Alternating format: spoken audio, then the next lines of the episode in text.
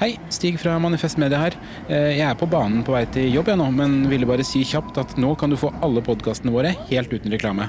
Gå inn på manifestmedia.no og bli abonnent for 99 kroner i måneden. Gir du 199 eller mer, så kan du også få tilsendt vårt unike supporterskjerf i posten.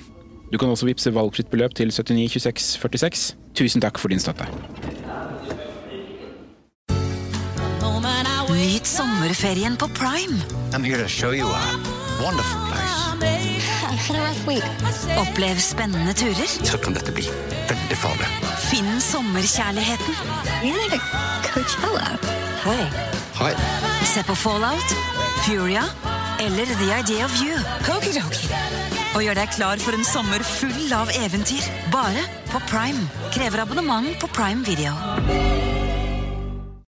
Å drive en bedrift uten regnskapsprogrammet TrippelTex er litt som å drive et bilverksted uten trykkluftverktøy. Det funker jo med hjulkryss og fastnøkler også, det er bare mye mer tungvint. Med TrippelTex kan du stole på at du har riktig verktøy til regnskapsjobben. Prøv gratis på TrippelTex.no.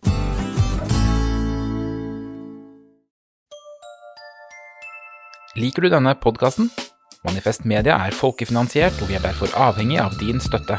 Vips valgfritt beløp til 79 26 46, eller gi et fast månedlig beløp på manifestmedia.no slash supporter.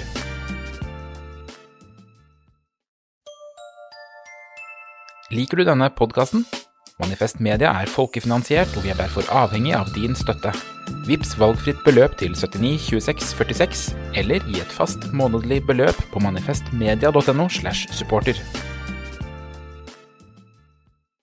Før vi drar i gang ukas episode, Mimir, vi snakker jo ikke om det vi burde ha snakka om. Det, er ikke lett å tenke på så veldig mye annet enn Gaza. Nei, Det er vanskelig å drive med nesten noe som helst annet. Alt annet føles dumt, det føles smått. Eh, Det er litt sånn bry seg om ja, matkør i Norge eller eh, eh, strømpolitikk og ACER, liksom.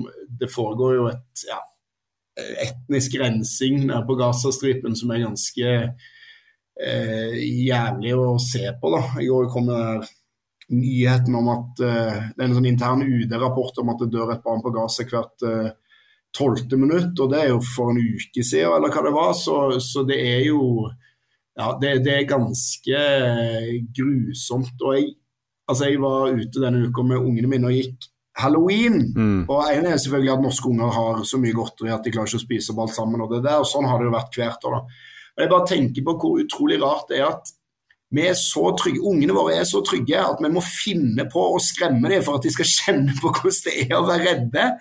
Eh, vi må tulle med blod og død, fordi at det er ikke noe vi opplever til vanlig. da. Mm. Og så vet du at samtidig så sitter det unger der nede som det ikke er noe spøk for. Eh, med blod og lemlestelse og gørr og død, men tvert imot eh, frykt er liksom hele hverdagen. da. Så det er ganske vanskelig bare å egentlig være menneske i en uh, sånn situasjon. Og det er jo for oss som sitter på avstand? Ja, ja. så har du jo de som må leve i det. Ja, og så har jo da okkupantstaten Israel nå tatt livet av flere uskyldige barn. Dobbelt så mange barn kanskje på den lille Gazastripa som det ble drept i det forferdelige angrepet til Hamas andre veien. Og det som jeg tror gjør ganske mange gærne, i tillegg til den menneskelige lidelsen, og som jeg føler kanskje har noe rasistisk ved seg også, hvor mye, hvor lite et liv er verdt, da, i øynene på okkupanten her. Det er jo den dobbeltmoralen som særlig vestlige land utenfor Norge driver med. Det har jo vi snakka litt om før når det gjelder ytringsfrihet, men nå begynner det å bli veldig eklatant i synet på hva menneskelivet er verdt, og menneskerettighetene er godt for. Og ser jo Magdi fra Karpe skriver jo ganske sterkt i VG om at øh, han trodde det fantes et vi her, Selv om han har en far fra regionen, så fra Egypt. da. Eh, men det er ikke noe vi her. Når du ser på medias dekning, eh, Hanne Skartveit i VG f.eks., men også Jens Stoltenberg som sto i Stortinget her om dagen på vegne av Nato og sa jeg fordømmer Hamas, og nå er det viktig at Israels respons foregår innafor ja, rettslige rammene for gjengjeldelse og sånn. Som om ikke de er overskredet for lengst, og som om ikke vi er vitne til Jeg trenger ikke å bruke ordet folkemord, da, men noe helt forferdelig og grusomt som resten av verden sitter på hendene sine og sitter og ser på, eller enda mer interessant, da, som USA finansierer og sender dem alle våpnene. Eh, hva slags konsekvenser får dette her i Vesten, tenker jeg litt på også. Fordi det her eh, på en måte, det er litt stykke unna, men det angår oss alle. Ja, jeg synes det er helt merkelig å se hvordan en del folk i, i Norge kan altså De begrunnelsene altså Tidlig i denne konflikten også sa han Emil André Erstad, som er Vårt Land-kommentator, at nå gjelder det å ikke tenke på dette som en fotballkamp der man heier på det ene eller andre laget. Men jeg synes at en del av de som forsvarer Israel nå, altså jeg, jeg skjønner ikke hva det er de driver med. Altså, hvis man er mot, hvis man er mot drap på barn, da kan man bli beskyldt for antisemittisme, som jo er et reelt problem, men ikke fordi folk er mot drap på barn. Ja. Eller hvis man, eh, hvis man eh, Eh, på en måte kritisere den kollektive avstraffelsen mot to millioner mennesker på Gaza, så sier man ja, men hvem var det som begynte? Altså Det er jo for lengst overskredet enhver form for på en måte respons, enhver form for sånn proporsjonalitet nå snakker man jo om å ta livet av tusenvis på tusenvis av helt uskyldige palestinere pga. noe noen helt andre folk har gjort. Da. Og den dobbeltmoralen altså Norge har jo stemt riktig til den FN-resolusjonen, men jeg er jo halvt islending òg, og islendingene har jo ikke klart å stemme for det. Flertallet av EU-landene stemmer jo avholdende. Det samme gjør jo Danmark, Sverige. Altså, hva er det for slags moralsk autoritet igjen? I, i, europeiske og vestlige land når man ikke klarer å be om en våpenhvile engang. Noe så utrolig lite eh, sprekt. Retorikken fra Det hvite hus har vært at uh, våpenhvile og be om det, det er en form for antisemittisme. Så der har det. Vi kan ikke bruke noe mer tid på det her i dag, vi, men kjære lyttere, det finnes det andre i Manifest Media som gjør, så her kommer det en oppfordring. Sjekk ut programmet Saklig. Det kommer i podkastspilleren din nå for tida hver onsdag og fredag morgen. Det finnes også på YouTube. Per og Kristine som jobber der, snakker mye om Gaza denne uka her, og sikkert neste uke også, for det er ingen grunn til å tro at forferdelighetene er helt over innen da. Så det finnes eh, stoff om det der. Nå må vi i gang med ukas Mimir og Marstad.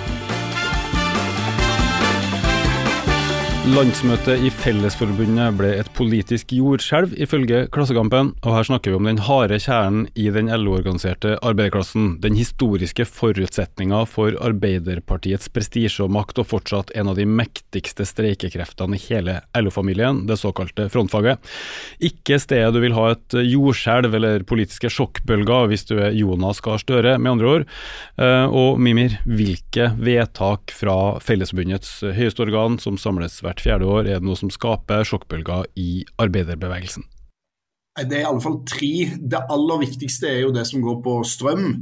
Der Fellesbundet har sagt eh, nei til EUs fjerde energipakke. Går rett inn i en strid som går mellom Arbeiderpartiet og Senterpartiet i regjering. Som altså er nei til tettere tilknytning til EUs kraftmarked. Og i samme slengen at man er mot ACER, altså at man vil melde Norge ut av den tredje energipakken, for å si det sånn. Så Det er et brudd med eh, EU-tilpasningen i kraftpolitikken, og dermed òg en frontal kollisjon med Arbeiderpartiets eh, kraftpolitikk, eller i hvert fall Ap-ledelsens kraftpolitikk. Da. Ja, Det har vel vært liksom, under oppseiling lenge, at det, at det rives og slites i den saken der, både i samfunnet og inni partiene. Ja, LO sa jo i sin tid nei til ACER når vi gikk inn òg, sånn at det er jo ikke en helt ny strid. Men det er klart at etter den eh, strømpriskrisen som har vært, så har jo dette blitt enormt mye mer brennbart. Ja. Og dette engasjerer jo folk på et helt annet nivå, og da har man jo i hvert fall hatt tradisjon da, for at når man har bestemt seg, så sluttes rekkene og spliden bilegges osv. Men her er det tvert imot omvendt. da. Ja. Her eh, er seiler striden opp. Så Det er det ene.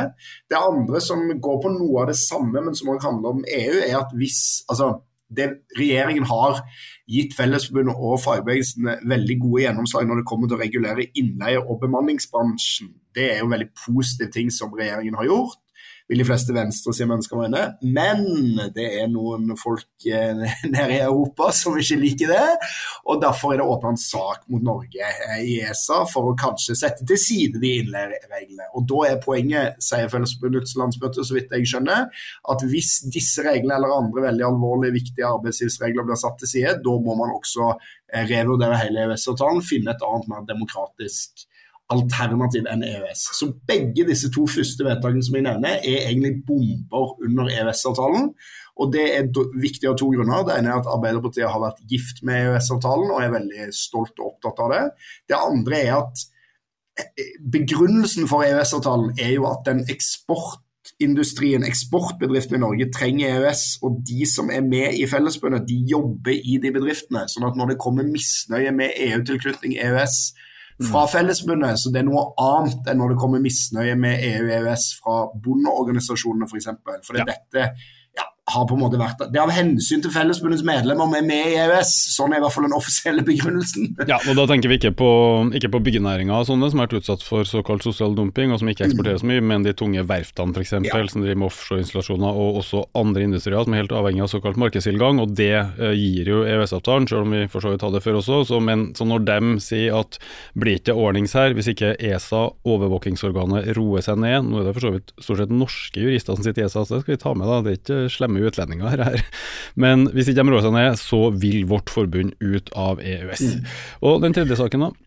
Det er denne her nøtten med AFP, altså avtalefesta pensjon, som er veldig viktig for uh, særlig Fellesbundets medlemmer. Det var jo opprinnelig en sånn sliterpensjon, og den skal reforhandles nå. Den er underfinansiert, og så har man lagd et opplegg, og det opplegget har Fellesbundet forkasta, sagt at det ikke er godt nok. De vil ikke gå med på å svekke ordningen for sine medlemmer. Så det er liksom en ny eh, bombe og, og, veldig vanskelig drittsak for, uh, for regjeringen og Støre.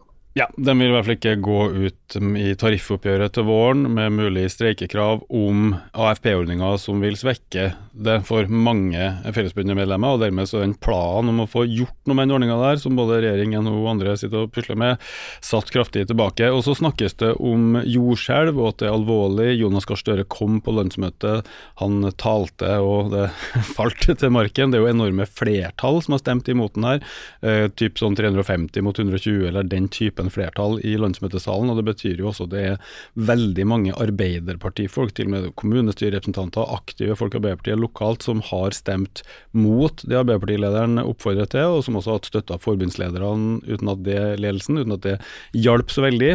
Eh, og så legges det veldig vekt på, men for, hvorfor er Fellesforbundet så viktig? Altså, jeg har jo nevnt det største privatsektor LO-forbundet, kanskje 170 000 medlemmer. Eh, litt ulike, veldig mannsdominerte næringer ofte. Men hvorfor så viktig? 170 000 er jo ikke noe stort tall i forhold til befolkninga som helhet, f.eks.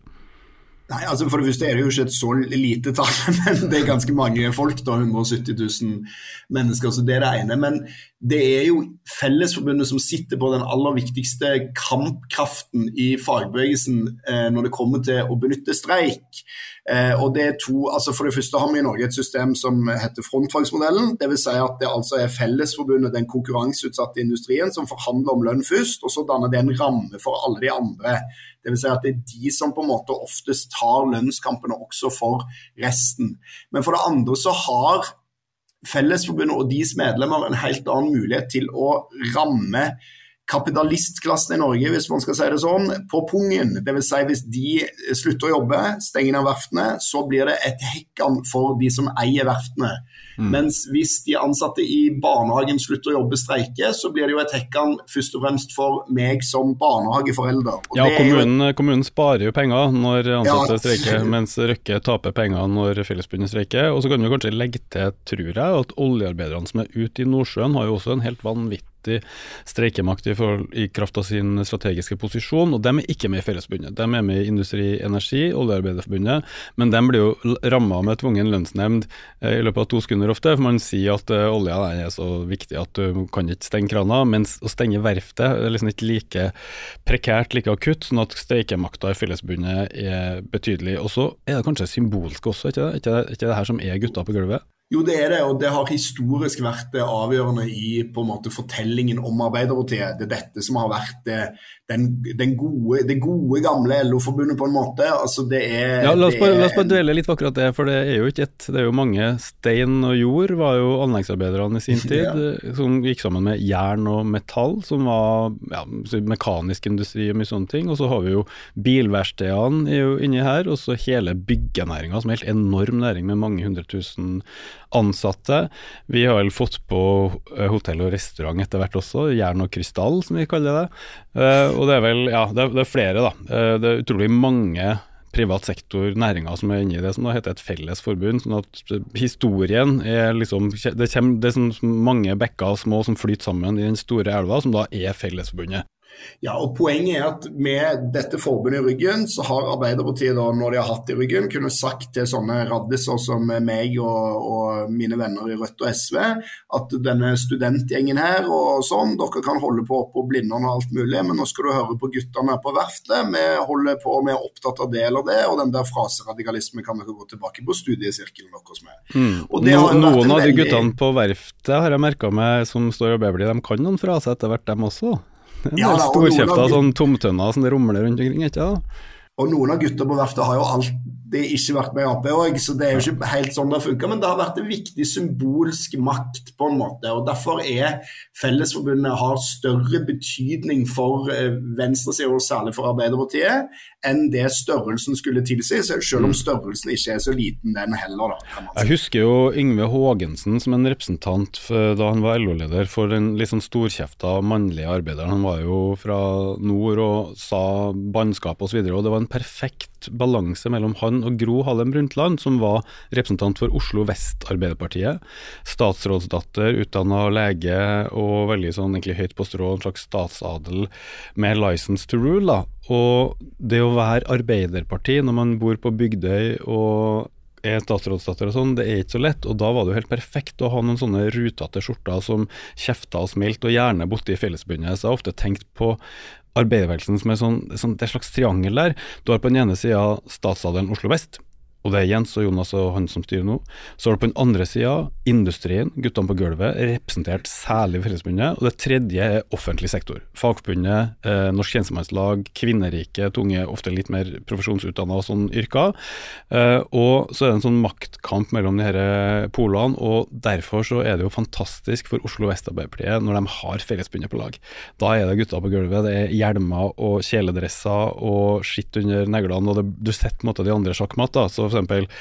Eh, Geirli Valla, hvis noen husker det, som ble LO-leder og kom fra offentlig sektor i NTL osv. Hun ble jo til sjuende og sist satt på plass av en allianse av Jens Stoltenberg og Fellesforbundet. Og Det er jo derfor det at det glipper at Jonas Gahr Støre kommer til det landsmøtet, legger kreftene til i den svære strømsaken, i pensjon- og AFP-saken, EØS, og så får han enorme flertall midt i trynet. Hva i alle dager skal det bety? Da er jo det politiske ledelsen av privat sektor LO, hvis det har vært Arbeiderpartiet ideologisk før, da, sendt i garderoben.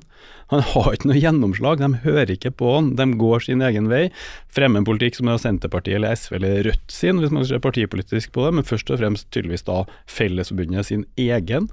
Og hva skal skje strategisk da? Hvordan skal LO, Arbeiderpartiet finne ut av det? Skal LO bare overse det? Altså, hva betyr det her, og hvorfor i alle dager skjer det nå?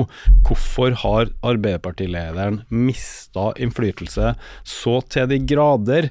Um, her er det mye å lure på, føler jeg, og er det kanskje noe uløst for det rød-grønne laget også? Ja, det er jo åpenbart at eh, det er uløst.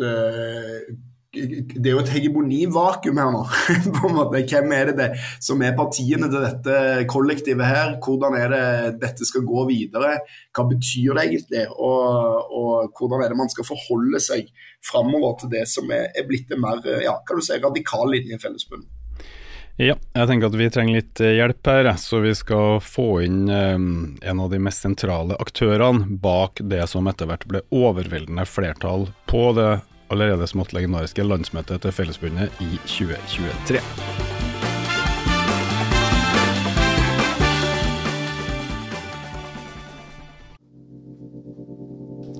Hei, jeg heter Mari Brenna Vollan, og jeg er journalist i Klassekampen. I 2021 ble Per dømt til ti måneders fengsel for å ha filleristet sønnen sin. Nå er han en av fem som kjemper for å renvaske seg. Har de sakkyndige rett når de mener at barn er blitt påført hodeskader? Eller står vi overfor en ny rettsskandale? Du kan lese om striden om filleristing i Klassekampen på nett og papir. Han pekes ut som en av de sentrale arkitektene, eller generalene på den opprørske sida, som endte med enorme flertall i vedtak etter vedtak på Fellesbundets landsmøte. Han er opprinnelig industrirørlegger. Han bor på Stord, var om bord på Statfjord A da den første olja strømma opp på 1970-tallet, og ble en ruvende tillitsvalgt innenfor oljeindustrien, og har i flere tiår vært øverst i LO-systemet innen Norges største privatkontrollerte industrikonsern, nemlig Aker ASA. Og det vil de siste tiårene si ringside med Kjell Inge Røkke. Kanskje en av de mest markante industritilsvalgte i sin generasjon eh, nå. Snart i retning pensjonistenes rekker, men gikk da ut av Fellesforbundet with a bang. Velkommen til oss, Atle Tranøy. Jo, takk for det. Um, vi skal gå litt inn i sakene, men først når avisene skriver sånne ting som uh, sjokkbølge eller jordskjelv, eller at det har virkelig skjedd noe her, kjenner jeg igjen i det? Ja, det er jo et massivt linjeskifte som har skjedd på, på Fellesforbundet sitt uh, landsmøte. Så det var nok mange som uh, satt igjen med skjelv i sofaen av ledende samfunnsaktører etter det landsmøtet. Ble du overraska sjøl? Ja, altså jeg skal innrømme at uh, jeg ble uh, Jeg hadde tro på at landsmøtet ville være tydelig i energipolitikken, men at vedtak skulle fattes med ja, tre fjerdedels uh, flertall, det må jeg si jeg ble overraska over. Ja, sånn at når stemmeskiltene går i været, så er det litt bakoversveis på, på deg også? Ja, altså det var mitt ellevte landsmøte i, i forbundet, og helt klart det landsmøtet der uh, bakoversveisen har vært tydeligst. Det er helt klart. Mimir nevnte at det går på det med strøm og det markedsbaserte eller børsbaserte og EU-regulerte prisfastsettelsen på vannkrafta vår. Det går på AFP og forsøk på å endre den avtalefesta pensjonsordninga der. Og det synet på sjølve EØS-avtalen hvis den begynner å tulle med lønns- og arbeidsvilkår, eller egentlig lov- og avtaleverk, da, på innleiespørsmålet særlig. Hva opplever du som tyngst her, går det an å vekte det, eller kan du bare si litt om, om det? Hvilke saker er det som er mest dramatiske? Nei, Der linjeskiftet er det mest massive, er jo på energipolitikken, helt åpenbart. Uh, når det gjelder EØS, eh, så har jo landsmøtet vært omtrent eh, delt på midten eh, de senere landsmøter. Svært kritiske til mange av de direktiv som er pålagt oss gjennom EØS-avtalen. Denne gang så vipper det et markant flertall som gir tydelig melding om at hvis ikke vi innenfor arbeidslivspolitikken får være herre i eget hus, da gir landsmøtet tydelig melding om at vi må finne en annen tilknytningsform og eh, andre avtaler å støtte oss på. Men hvor mye har det egentlig å si, for det er jo ingen eh, som tror at eh, LO, hvis det her skulle skje, blir umiddelbart en kamporganisasjon for utmelding av EØS, og i hvert fall ingen som tror at Arbeiderpartiledelsen kommer til å begynne å rokke ved den avtalen. Så hva er egentlig eh, funksjonen av et sånt eh, vedtak? Landsmøtet er selvfølgelig eh, bevisst på at det eksisterer ikke noe parlamentarisk grunnlag for utmelding av EØS eh, i eh, overskuelig framtid. Men et sånt vedtak legger premissene for den nåværende regjering, i alle fall, sin handlefrihet innenfor området, og hvilke bestrebelser de skal legge i å utnytte det de hevder er et handlingsrom for å ha en selvstendig arbeidslivspolitikk. Så det gjør i alle fall at de ikke kan lene seg bakover og bare påregne at uh, folk uh, og arbeidslivet aksepterer at uh, eh, EØS-avtalen og ESA herjer med vår vedtatte arbeidslivspolitikk. Mimir, tenker du at her er noe du kan utnytte, du som er Rødt-politiker? Ja, altså Det er jo ikke noe hemmelighet at uh, i Rødt så blir vi glade når disse vedtakene blir gjort i Fellesforbundet. Fordi at det er jo litt i tråd med vår politikk. Men jeg tenker vel òg at eh, det avgjør noen to årsaker. Det ene er jo at altså det, For oss i Rødt så er det jo med Arbeiderpartiet som det er med damer. Det, eh, det, er vanskelig med dem, men det er umulig uten. Så du må jo på en måte prøve å få de med på noe da, hvis du skal komme noen vei. Og da er jo Fellesforbundet og, og, LO i det hele tatt da, en klassisk sånn måte å skyve de partiene som i dag sitter i regjering, men særlig Arbeiderpartiet i riktig retning. Men det andre er jo at det gir jo legitimitet, altså strømpolitikken.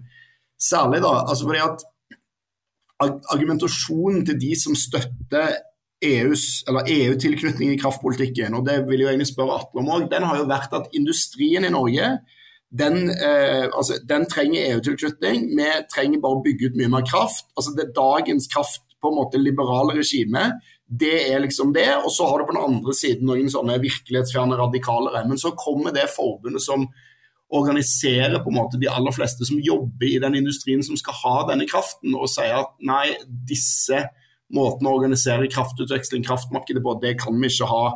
Og Det mener jeg er et ganske stort sånn legitimitetsskift i den offentlige debatten, da, som gjør det litt vanskeligere for ja, kan du si eh, eh, regjeringen og de andre som støtter et sånt system, å avskrive kritikk av dagens kraftregime som sånn eh, virkelighetsfjerne ekstremnaturverngreier, for å si det på den måten. Ja, men det er jo sånn at det er jo virkeligheten eh, landsmøtet tar inn over seg. Den virkeligheten som eh, de tillitsvalgte ute i eh, bedrifter og, og samfunnsliv eh, føler på kroppen hver eneste dag. Det er den virkeligheten som gjør at landsmøtet fatter det vedtaket de gjorde.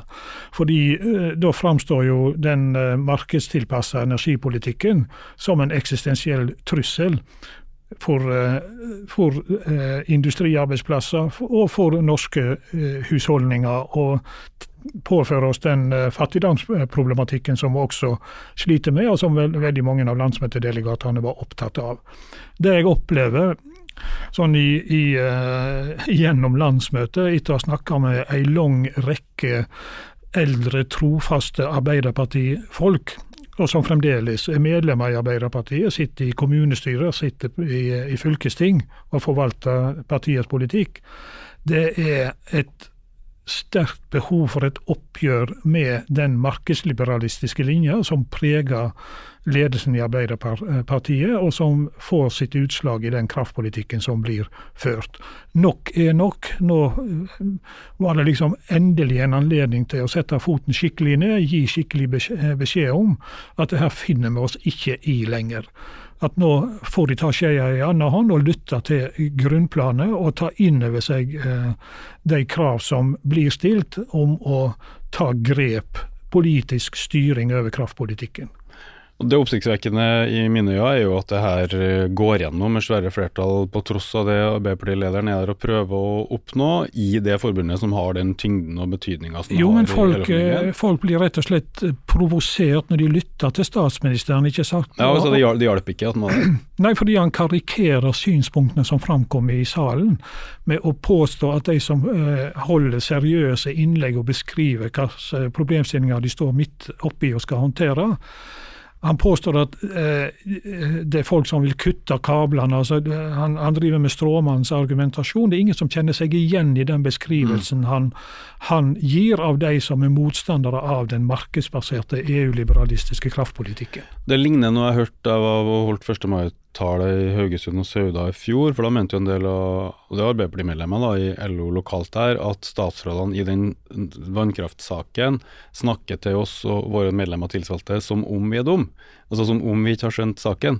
Eh, men kan det også være rett og slett meningsforskjeller? da? Altså at, at man har litt ulik vurdering, og så, og så, snakker statsrådene ut fra sin vurdering uten dermed å egentlig karikere, eller, eller mener du at han rett og slett mangler så grasrotkontakt at han ikke klarer å te seg på talerstolen?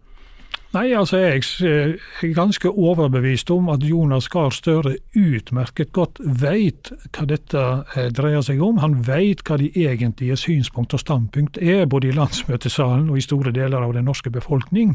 Men fordi han er en ivrig markedstilhenger, han er tilhenger av målsettingene som EU har for sin energipolitikk, så har han behov for å karikere motargumentene. og tillegger folk andre argumenter og synspunkter enn det de egentlig har. Fordi han har ikke noe ønske om å ta det oppgjøret som folk krever av at han, at han skal ta. Der hører vi med til bildet etter mitt syn, som er opptatt av EU-saken siden jeg er så gammel som meg, at uh, hvis Jonas Gahr Støre hadde løst uh, problemet ved noen varige unntak eller ordninger som gjorde at vi kunne ivareta strømmens rolle som uh, ressursgrunnlag her i landet, på en måte som da var i motstrid til EUs regler, så hadde han i samme øyeblikk skapt verdens beste nei-argument, som kan stå til evig tid, for det er jo helt fantastisk å kunne styre den krafta sjøl, og det er nok lettere å få det til utenfor EU enn inni. Så det, det er jo ikke hans instinkt å gjøre det. Vi må informere lytterne om at det blir ikke så enveiskjørt som det er i hele episoden, skjønner du. Fordi vi skal også få inn etter hvert eh, forbundsleder eh, Jørn Eggum, som eh, er i ledelsen i Arbeiderpartiet, for det følger med å være forbundsleder i Fellesforbundet, og høre hvordan han tolker det. Og det vil jo ikke nødvendigvis være likedan som Atle Trani tolker det. Men før vi kommer dit, så syns jeg også vi må eh, ta tak i følgende. Hvorfor skjer det her nå? Du har jo beskrevet Atle, at det har med virkeligheten ut der å gjøre i lokalsamfunn, når det går på eksistensen til bedriftene løs, at strømprisen er så skyhøy på Sør-Vestlandet f.eks. Det kan jeg kjenne godt jeg hører Høyre-folk som er oppgitt over det her, og det er ikke rart at Arbeiderparti-folk blir det samme. Eh, men la oss se, er flere grunner. F.eks. autoriteten til Arbeiderparti-ledelsen og representert ved Støre, er den svakere nå enn den ville ha vært for ti år siden eller fem år siden? Hvordan ser det ut? Nei, men altså, det, Her er det viktig å huske at dette er jo ikke en debatt som eh, liksom oppsto på Fellesforbundets landsmøte. Dette er pro eh, problemstillinger som har vært jobba systematisk og grundig med i Fellesforbundet over lang tid, på bakgrunn av den opplevelsen som Fellesforbundets medlemmer har i det daglige når det gjelder effekten av, av kraftpolitikken.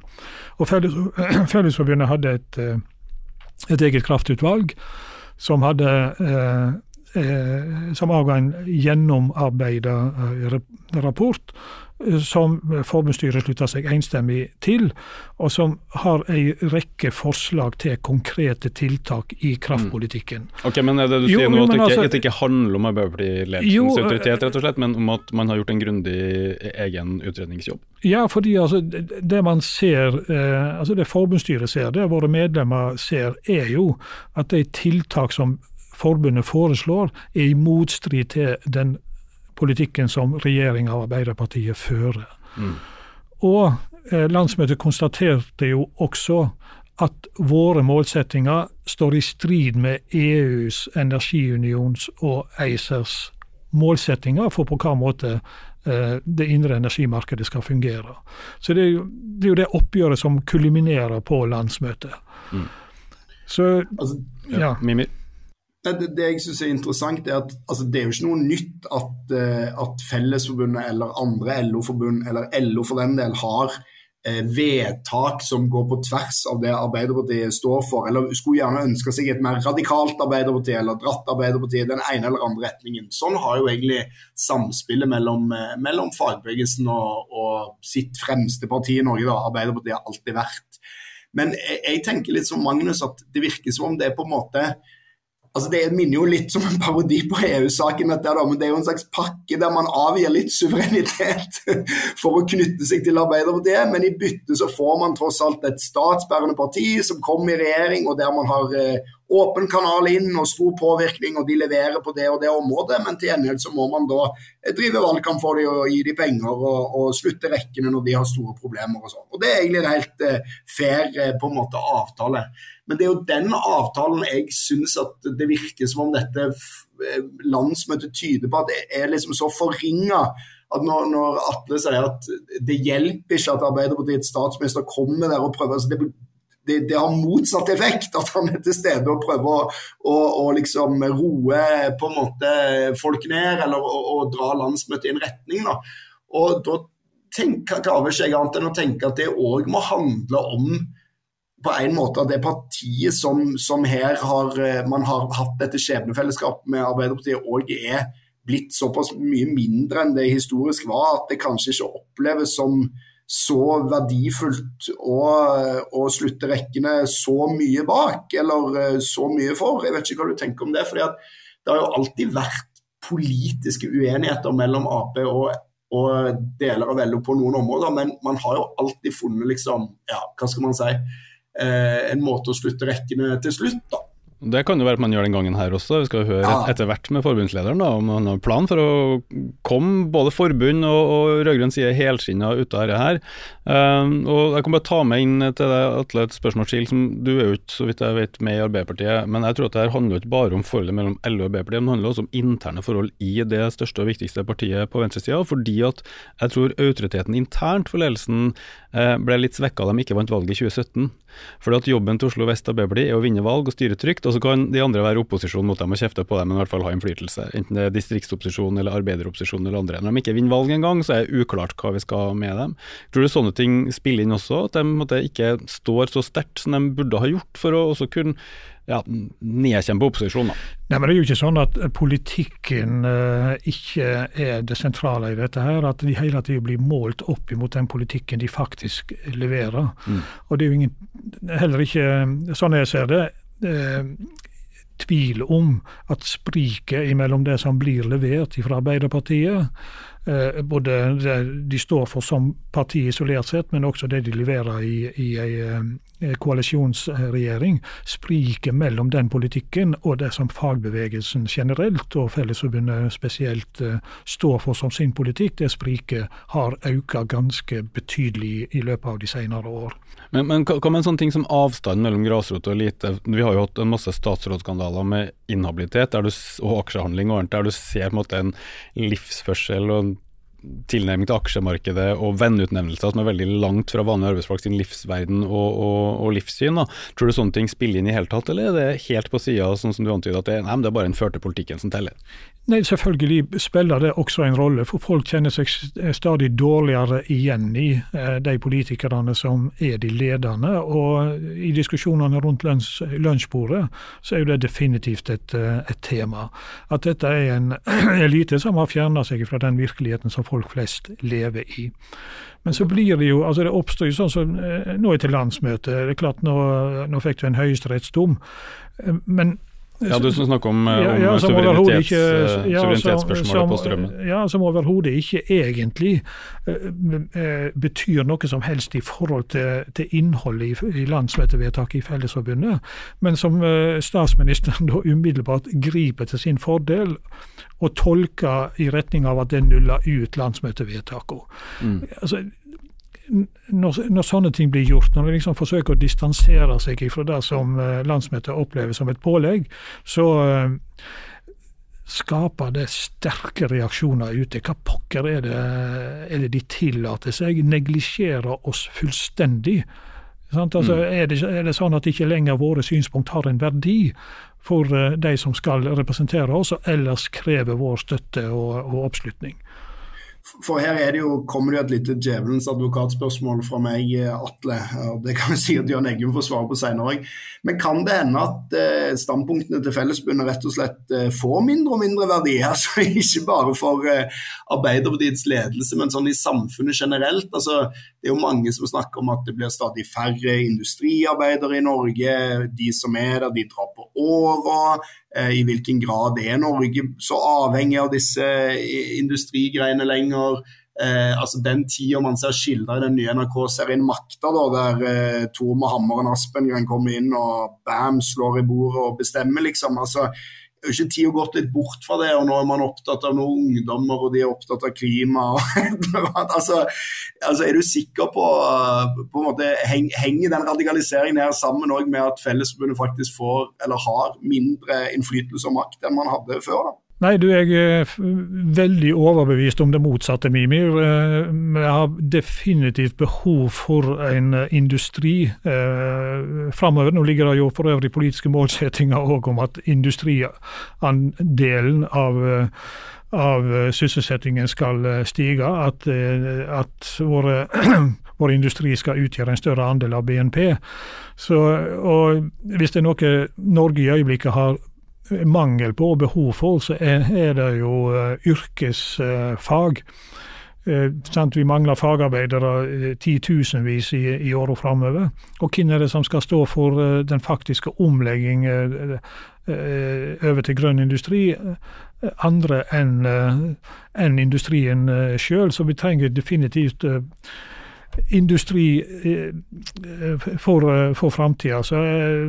Jeg syns spørsmålet til Mimir ganske godt, men også litt gammelt. Det minner meg om sånn 1998 og sånn, da det var bare kunnskapsøkonomi man snakka om, som om ikke industri og landbruk er bygd på kunnskap.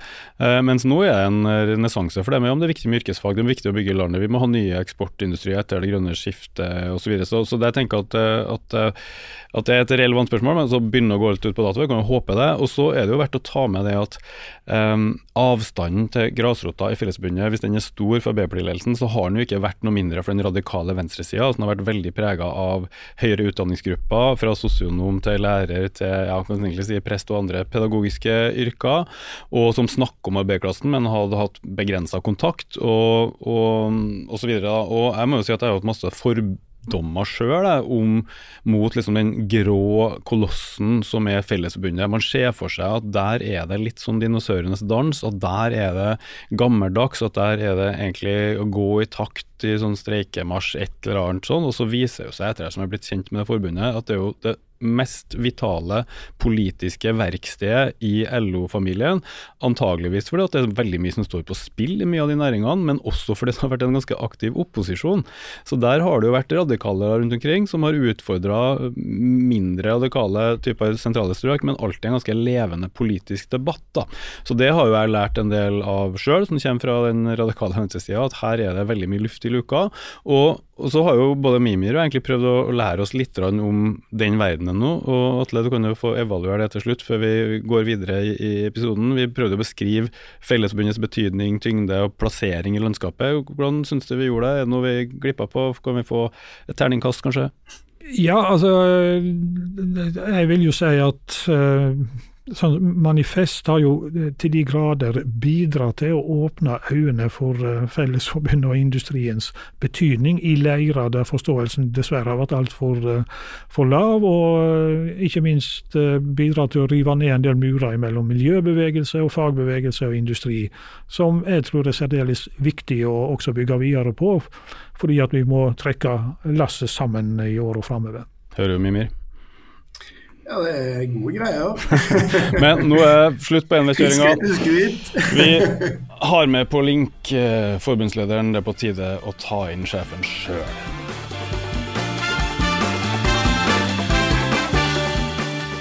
Jørn Eggum, gratulerer med landsmøtet i Fellesforbundet 2023.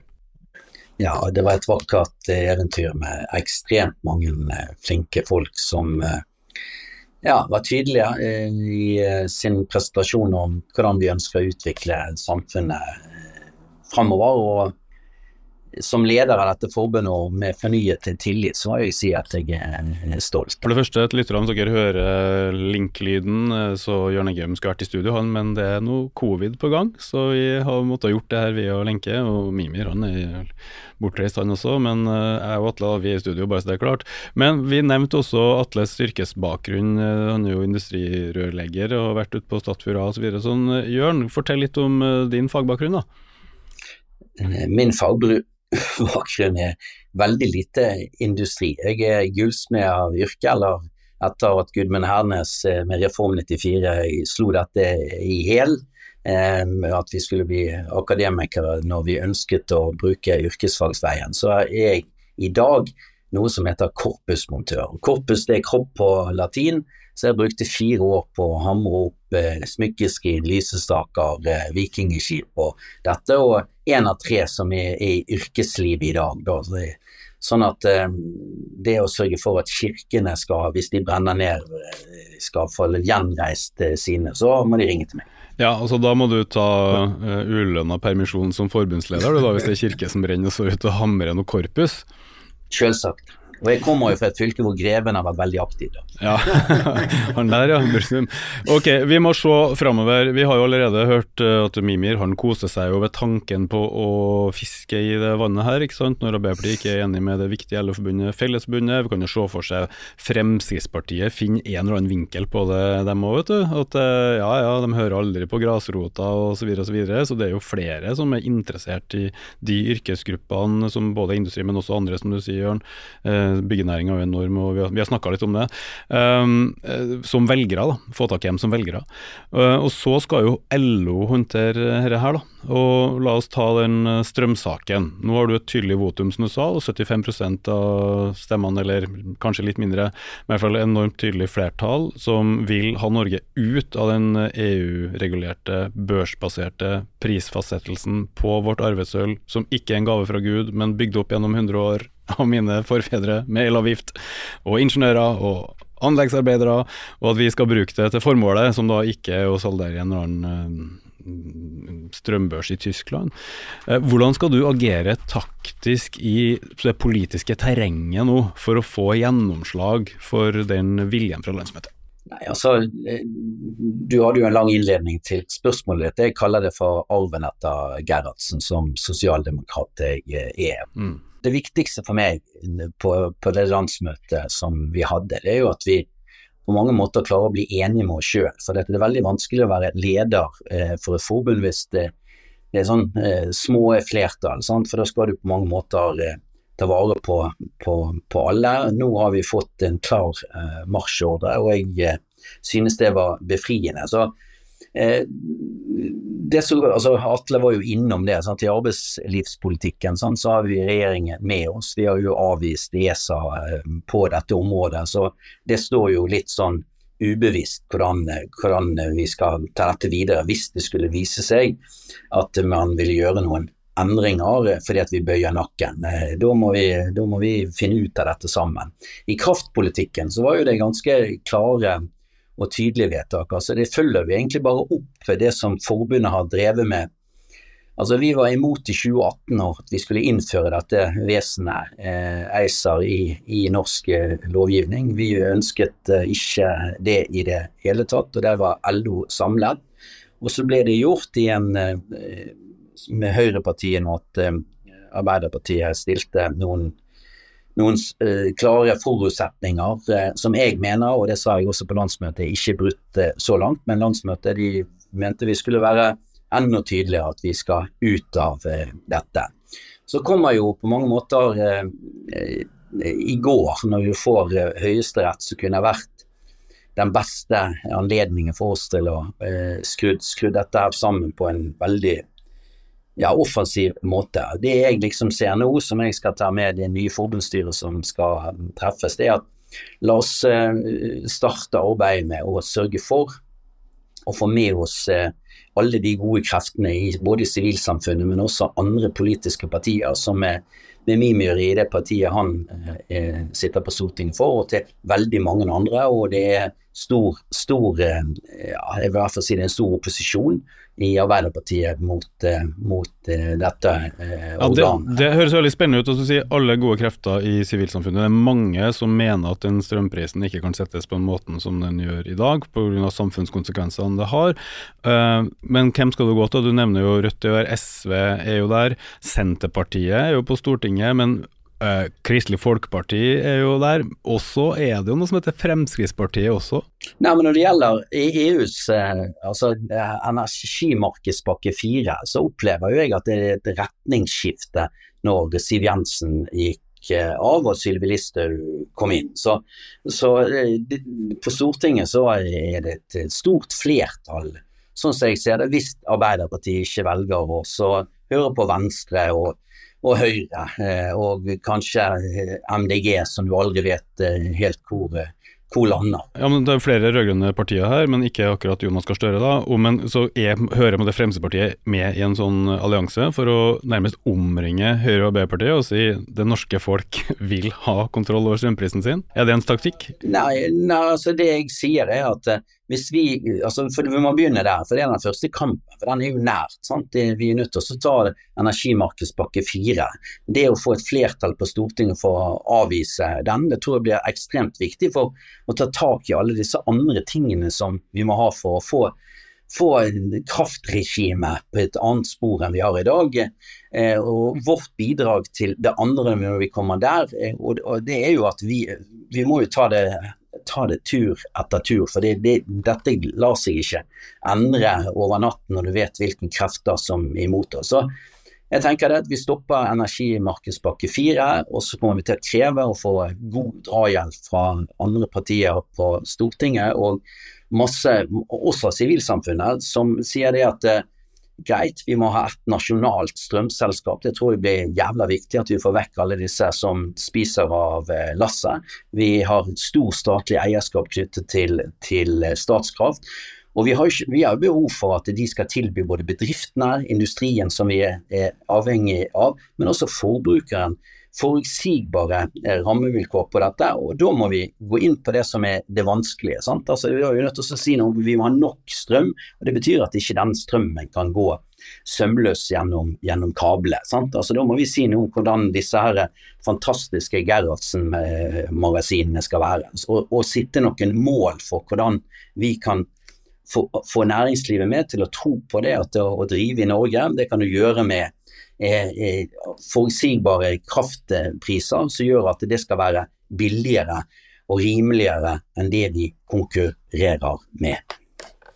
Altså, Det er veldig godt å høre dette. Jeg vil bare berømme deg for en ting. Det er jo ikke alltid når når, når, man får eh, vedtak mot seg på et landsmøte, så er det jo ikke alle som tar det med like godt, godt humør alltid etterpå som det du kanskje har gjort. og så Jeg føler meg jo ganske trygg på at uh, dette er på en måte noe som vil bli fulgt opp veldig bra. da. Og jeg tror også det finnes veldig mange, altså Når man sier at man har Arbeiderpartiet foreløpig mot seg, så skal man jo huske at den striden her splitter jo midt gjennom Arbeiderpartiet òg. Det er ikke sånn at det er enstemmig i Ap å være for den fjerde energipakken, for å si det forsiktig. da. Men det jeg lurte på var Atle hadde jo en slags sånn, mer sånn generell beskrivelse av forholdet mellom Fellesforbundet eller grasrota, fagbevegelsen og Ap-toppen, Ap-ledelsen. Og Det føles jo som dette EU-spørsmålet, eller spørsmålet linka til EU, EØS, kraftmarked, går liksom midt inn der. da det er i hvert fall en sånn venstre-radikal karikatur, da, hvis jeg bare skal parodiere med meg sjøl, er jo at, eh, at Arbeiderpartiledelsen har fjerna seg mer og mer fra vanlige folk, og til slutt er avstanden blitt så stor at de ikke på en måte lenger tar vare på interessene til det jevne medlem i Fellesforbundet. Så lurer på hva du tenker om den eh, elendighetsbeskrivelsen her. og om du deler den vurderingen som Atle hadde f.eks. av Støre sin opptreden, eller av, av det som blir fortalt om at ja, at man, man, snakker til folk på en måte som gjør at de føler seg dumme, og, og, den type ting. da, Hvordan du ser på det som sitter litt begge steder òg. Du sitter jo i Ap sentralstyret i tillegg. Nå spår jeg et uh, diplomatisk svar. Ja, altså jeg skal være en veldig ærlig tilbakemelding på det. Det er nå engang sånn at hvis vi sier at eh, det er 75% som har stemt for vedtak som er i motstrid til det som Arbeiderpartiets ledelse og det som er Arbeiderpartiets politikk i dag, Eh, hvem er de? Sant? Eh, da snakker vi om 330 personer eh, av i underkant av 500, så det, så det, det er ganske stort. Hvis jeg, hvis jeg, skal gi en sånn beskrivelse av det, og det gjorde jeg også i går, så er kanskje 100 personer er det folk som er søkende etter en annen politikk enn det som Arbeiderpartiet står for, uten at jeg vet det helt. Men jeg kjenner mange av disse etter et langt liv i denne bevegelsen. Og så er det 200 pluss som enten har vært Arbeiderpartimedlemmer, eller at de har vært eh, Arbeiderpartisympatisører, eller de har stemt på Arbeiderpartiet. Ja, og, og, hvorfor er to tredjedeler av de som, som uh, utgjør flertallet i disse uh, avstemningene, som er en ren kritikk til, til, den regjeringen som sitter i dag, og spesielt Arbeiderpartiet? I disse spørsmålene, for her er disse to regjeringspartiene forskjellige, ja, så jeg, jeg, har liksom tvilt meg fram til ja, dette er, ser du valgoppslutningen, så er kanskje dette det vi kaller for gjerdet eller sofaen en god del av det. Du har fått et helt nytt parti som ingen skjønner noen ting av, altså Industri- og Næringspartiet. Men det er i hvert fall, det er hvert fall et sånn uttrykk for at vi stoler ikke på dere, dere fører ikke den politikken som vi ønsker at dere skal føre til, det var tryggere eh, før. Og eh, når jeg sier det på den måten her, så er det på mange måter eh, For meg eh, som er både medlem og eh, tidligere folkevalgt, og i dag sitter der jeg sitter, som du har sagt, Mimi. Det er min stemme i, på dette grunnlaget jeg kommer til å målbære i eh, eh, i partiet. Og landsmøtene de er som vi alle vet som er, er organisasjonsmennesker, de er suverene. De velger de de ønsker å velge. Men jeg har vært gjennom ja, to måneder på tur med LO-bussen og besøkt uh, hele landet. Uh, og Det er jo ikke tvil om tilbakemeldingen er at det er for uh, topptungt i Oslo. Det er altfor mye som Oslo er opptatt av, og klarer ikke å se de utfordringene lokalsamfunnet har i kommuner etter kommuner. Så det er klart at det blir på en måte to, altså, du, todeler landet. Mm.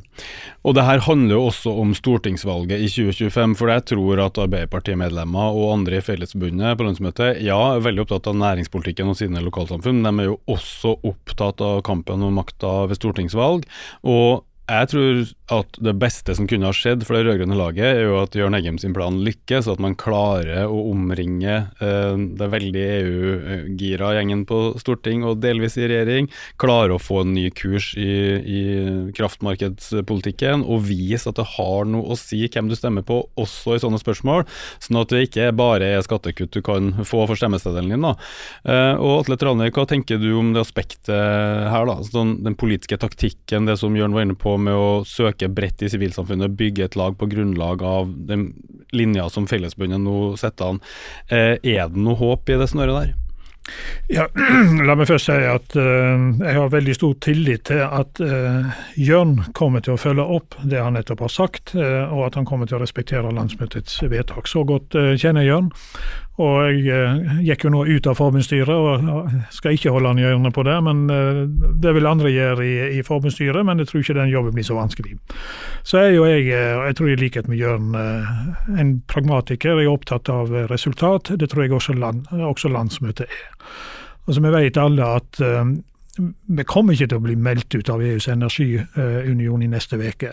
Det kommer ikke til å bli et, eh, en realitetsdiskusjon om, eh, om å forlate EØS. E Så men det som er interessant, eh, som Støre sier nå, og som andre eh, sentrale politikere sier nå etter høyesterettsdommen, er at det den er et bevis for, er at vi har full råderett over energipolitikken sjøl. Ja. Så kan jo jeg ha mine oppfatninger om det, men da får okay. vi jo bruke den råderetten, da. Ja, la oss ta de på alvor. La oss ta de på alvor.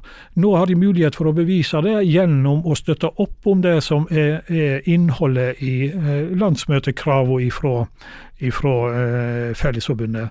Vi, som Jørn sier, få etablert et, et, statlig strømselskap for å få tatt et oppgjør med, med alle disse her useriøse strømaktørene eh, som eh, tapper fellesskapet for enorme ressurser. Få skikkelige fastpriskontrakter. Eh, stoppe den uforutsigbarheten eh, som ligger i prissvingningene for, eh, industri og, husholdninger. Få et toprissystem.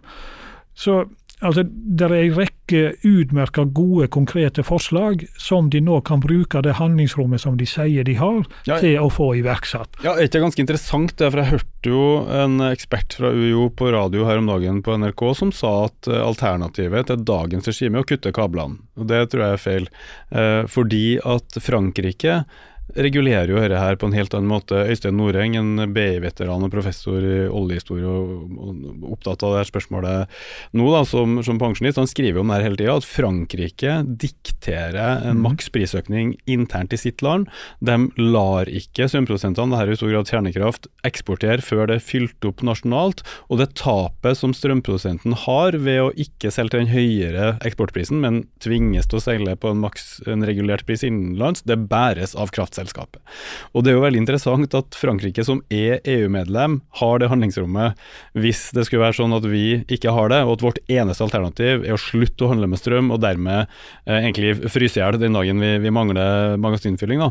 Så er det, er det, her liksom handlingsrommet ligger, at man rett og slett eh, ser hva som er mulig innenfor det rådende? Ja, så absolutt. Som sagt, hvis handlingsrommet er slik det blir beskrevet, også fra eget politisk hold her i, eh, i regjering og opposisjon, så la oss utnytte det handlingsrommet, som andre land definitivt har gjort. Skal si, altså, hvorfor skal vi være den lydigste gutten i, i, eh, i klassen?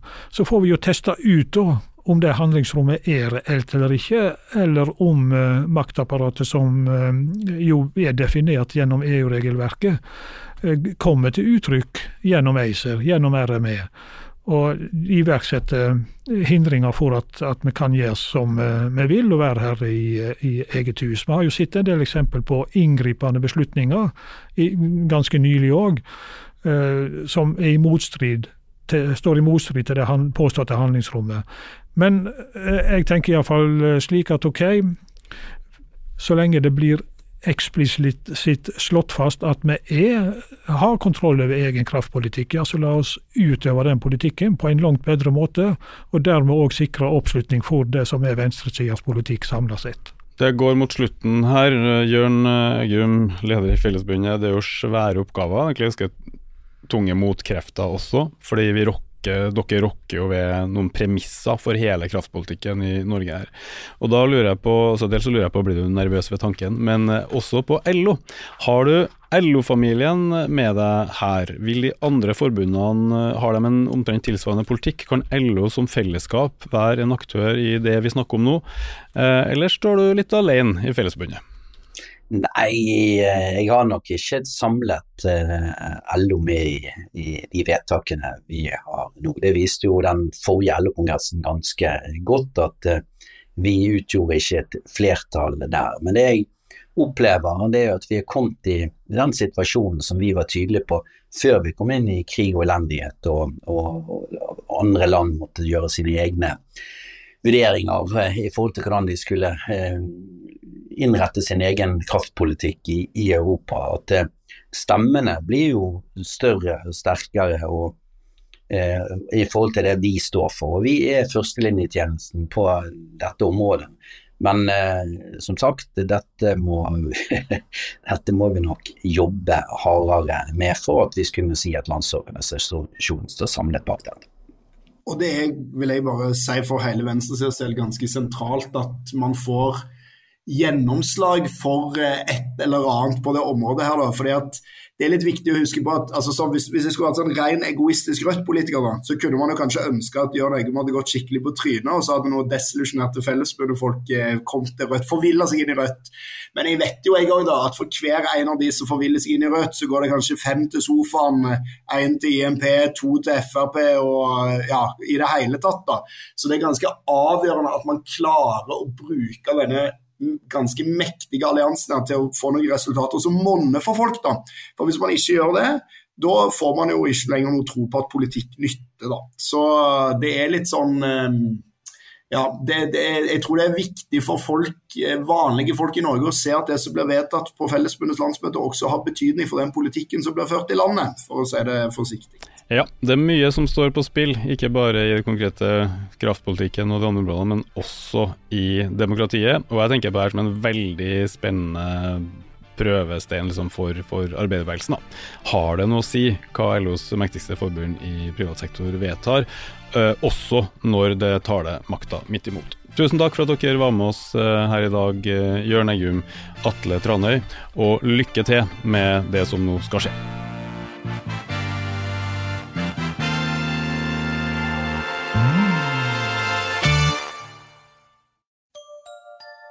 Likte du denne podkasten? Da trenger folkefinansierte Manifest Media støtte fra deg. Vips valgfritt beløp til 79 26 46, eller gi et fast månedlig beløp på manifestmedia.no. slash supporter. Produsent for denne podkasten var Mikkel Kvenås. Ansvarlig redaktør er Magnus Marsdal. Likte du denne podkasten?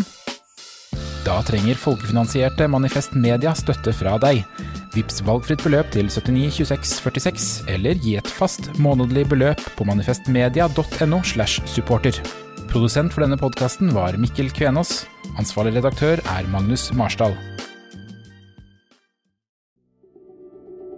Du har hørt en podkast fra Manifest Media. Vi er folkefinansiert og avhengig av din støtte. Gå inn på manifestmedia.no og bli supporter, eller vips valgfritt beløp til 79 26 46. Ansvarlig redaktør er Magnus Marsdal.